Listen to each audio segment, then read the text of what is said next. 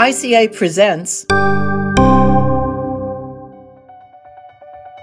Hello, I'm Ellen Wartella, and welcome to this episode of the Architects of Communication Scholarship podcast series, a production of ICA Podcast Network. Today, our architect is Barbara Pfetsch. Barbara Pfetsch is the director of the Institute of Media and Communication at the Freie Universität Berlin, where she is a professor of communication studies, communication theory, and media effects. She is also an ICA fellow and principal investigator of the Weizenbaum Institute for the Network Society, which is the German Internet Institute in Berlin. Today, Barbara is in conversation with Neta Kligler Vilenchik, Associate Professor of Communication at the Hebrew University of Jerusalem.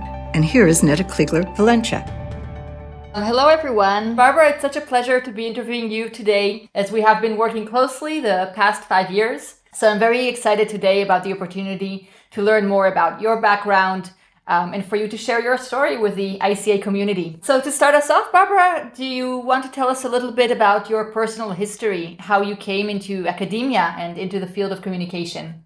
Thank you. Initially, I started out as a journalist, and I've always wanted to become a political journalist. I did a two year traineeship with a very small local newspaper on the German countryside. I decided to go to university. Then I enrolled myself in uh, political science in Mannheim University in Germany, which is a school of empirical social science, actually, and also became a student assistant at the chair of international social science and uh, comparative politics which also paved the way for doing comparative research all my life. Since I have been a journalist and was working as a journalist when I studied, within those political scientists and other students, I was the media person, which meant that I really focused on all kinds of questions of political communication and media within political science and within political culture studies and so on. Then this was the time in the mid 80s when in Germany there was the media revolution, which at the time was the introduction of commercial television. We had public television only. There were new technical infrastructures and commercial television was introduced. That was when there was a lot of research money. My professor got a research grant to study the social consequences of the introduction of commercial television. So after I took my MA degree, I started in this project. I wrote up my PhD dissertation, mm-hmm. which was on the political consequences of commercial media use and its impact on political orientations. At the same time, this project was finished because the money ran out. So I had no job anymore. This resulted in the project being incorporated in a big media research center, which at the time was uh, directed by Winfried Schulz, who has been and still is a very famous communication scholar. Within my PhD project, I ended up in this group of communication scholars and finished my PhD within this framework. Suddenly, my writing was no longer the writing of a political journalist. I was no longer a political scientist, but a media and communication scholar. I had lost my voice uh, as a journalist and ended up as a researcher. I went as a postdoctoral student to Georgetown University in Washington. I was still thrilled by political communication and the next idea was to study the interface between media and politics. That hmm. was what was puzzling me. So I came to Washington DC very naively because I wanted to study what was happening at the White House. I wanted to interview White House journalists and the White House press corps. I had no clue how to get into this group. But luckily, my landlord in Washington went to church with Judy Woodruff, who was a PBS anchor. And he said, Why don't you speak to her? And believe it or not, after uh, one year, I had 30 interviews with all these White House people and the journalists of the press corps in Washington, D.C. Then I went back to Germany and did the same thing in Germany because I knew the person who was heading the chancellor's press office. I had 60 interviews with these people And as I was a quantitative empirical scholar, I started to transcribe them and analyzed it in, in, a very complicated content analysis and wrote my second PhD. After a year, I went back to Mannheim first as an assistant professor, and then I changed to Berlin, to the Science Center in Berlin. I ended up in a research unit about social movements in the public sphere.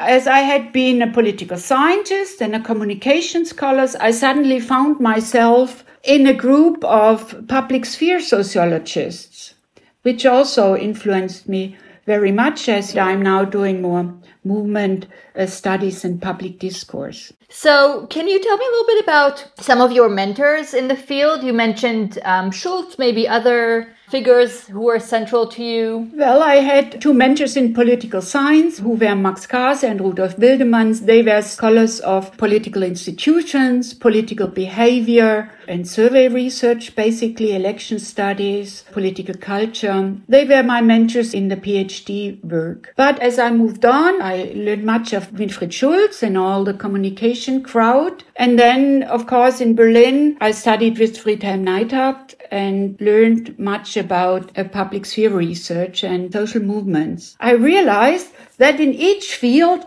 I had kind of intellectual role model who was an empirical scholar and a normative scholar and a system scholar. For instance, in empirical political science, Lazarsfeld is a big name. And in the more narrower field, for me, uh, Jay Blumler was very important because mm-hmm. he started comparative communication studies, which I also did in Germany. Uh, I've always looked up to people who have a normative view and who focus on democracy and who care about how democracies are, functioning and what communication does within the framework of democracy. For instance, my colleague and friend Lance Bennett, who is a, a never ending scholar of media and, and democracy. How would you describe your area of research today? And maybe also, how has this changed over the years? I'm somewhere floating in between political communication, political discourse, and public sphere and also comparative studies of communication. What is really puzzling is that on the one hand, media systems have changed so dramatically, turned into digital infrastructures and digital ecosystems. But on the other hand, political systems have changed and democracy is no longer given.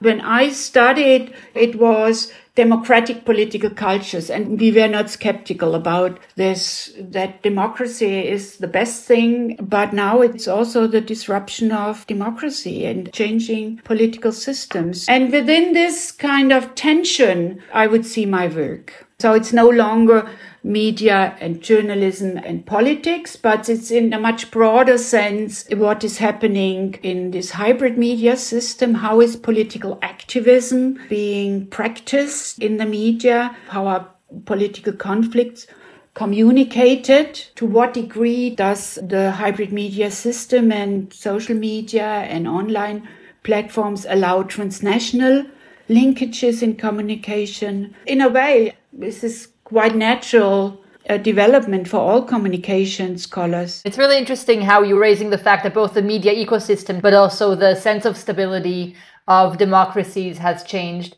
And maybe also our focus from focusing more on harmony and stability to being more aware of conflict and the margins and what happens.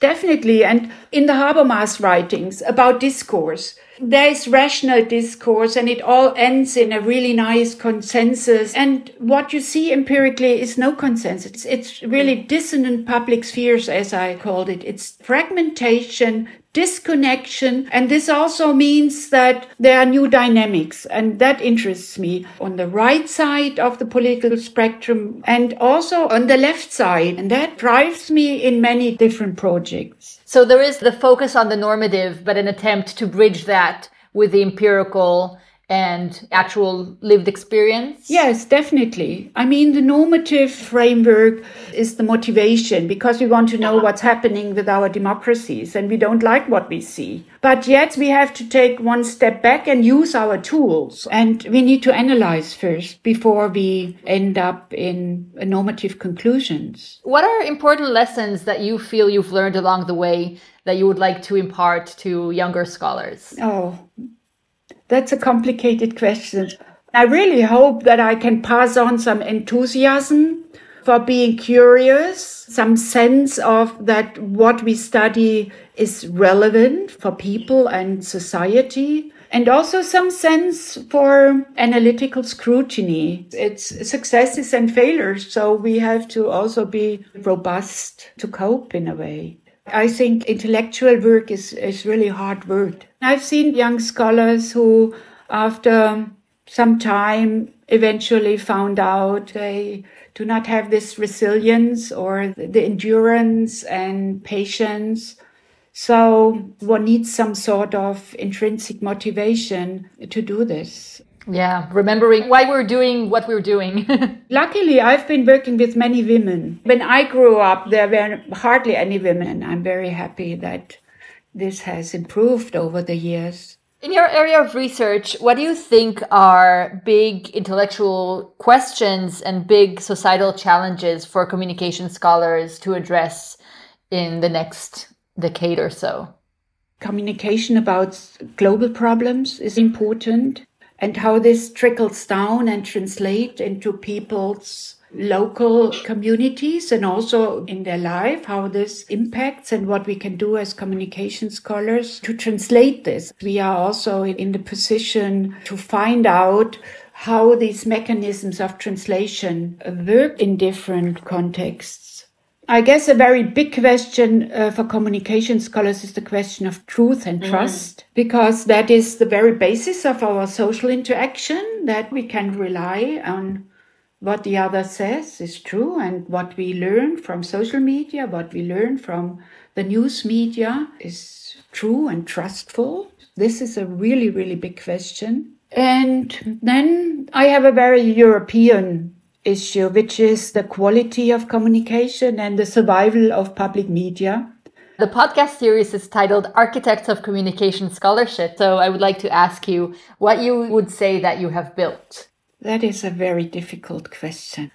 I perceive myself as a piece in accumulation of knowledge. I really believe that science is a system of skepticism, but also it's a cumulative business and we are all standing on the shoulders of giants. And I hope I have built some kind of sense and a school of good research and thinking about the relevant questions about us and humankind and society, which are the big questions. But we break it down and we need to break it down into our research. And I hope that the people around me and my students and my PhD scholars join in and share this enthusiasm. So I've built an, a really nice international network, but not only a network of uh, really great scholars, but also great people. And that's in the end what counts. Thank you so much for this conversation. I was so honored to interview you, and I've learned so much from you in this conversation and always. And I look forward to learn from your future work as well and see where the work on democracy, media, and foundation, people, and research, good questions and good methods, where all that brings us. This episode of Architects of Communication Scholarship podcast series is presented by the International Communication Association Podcast Network and is sponsored by the School of Communication at Hong Kong Baptist University. Our producers are Jacqueline Colarusso and Sharlene Burgos. Our production consultant is Nick Song. Our executive producers are Devonte Brown and Aldo Diaz Caballero. The theme music is by Humans Win. For more information about our participants on this episode, as well as our sponsor, be sure to check the episode description. Thanks for listening.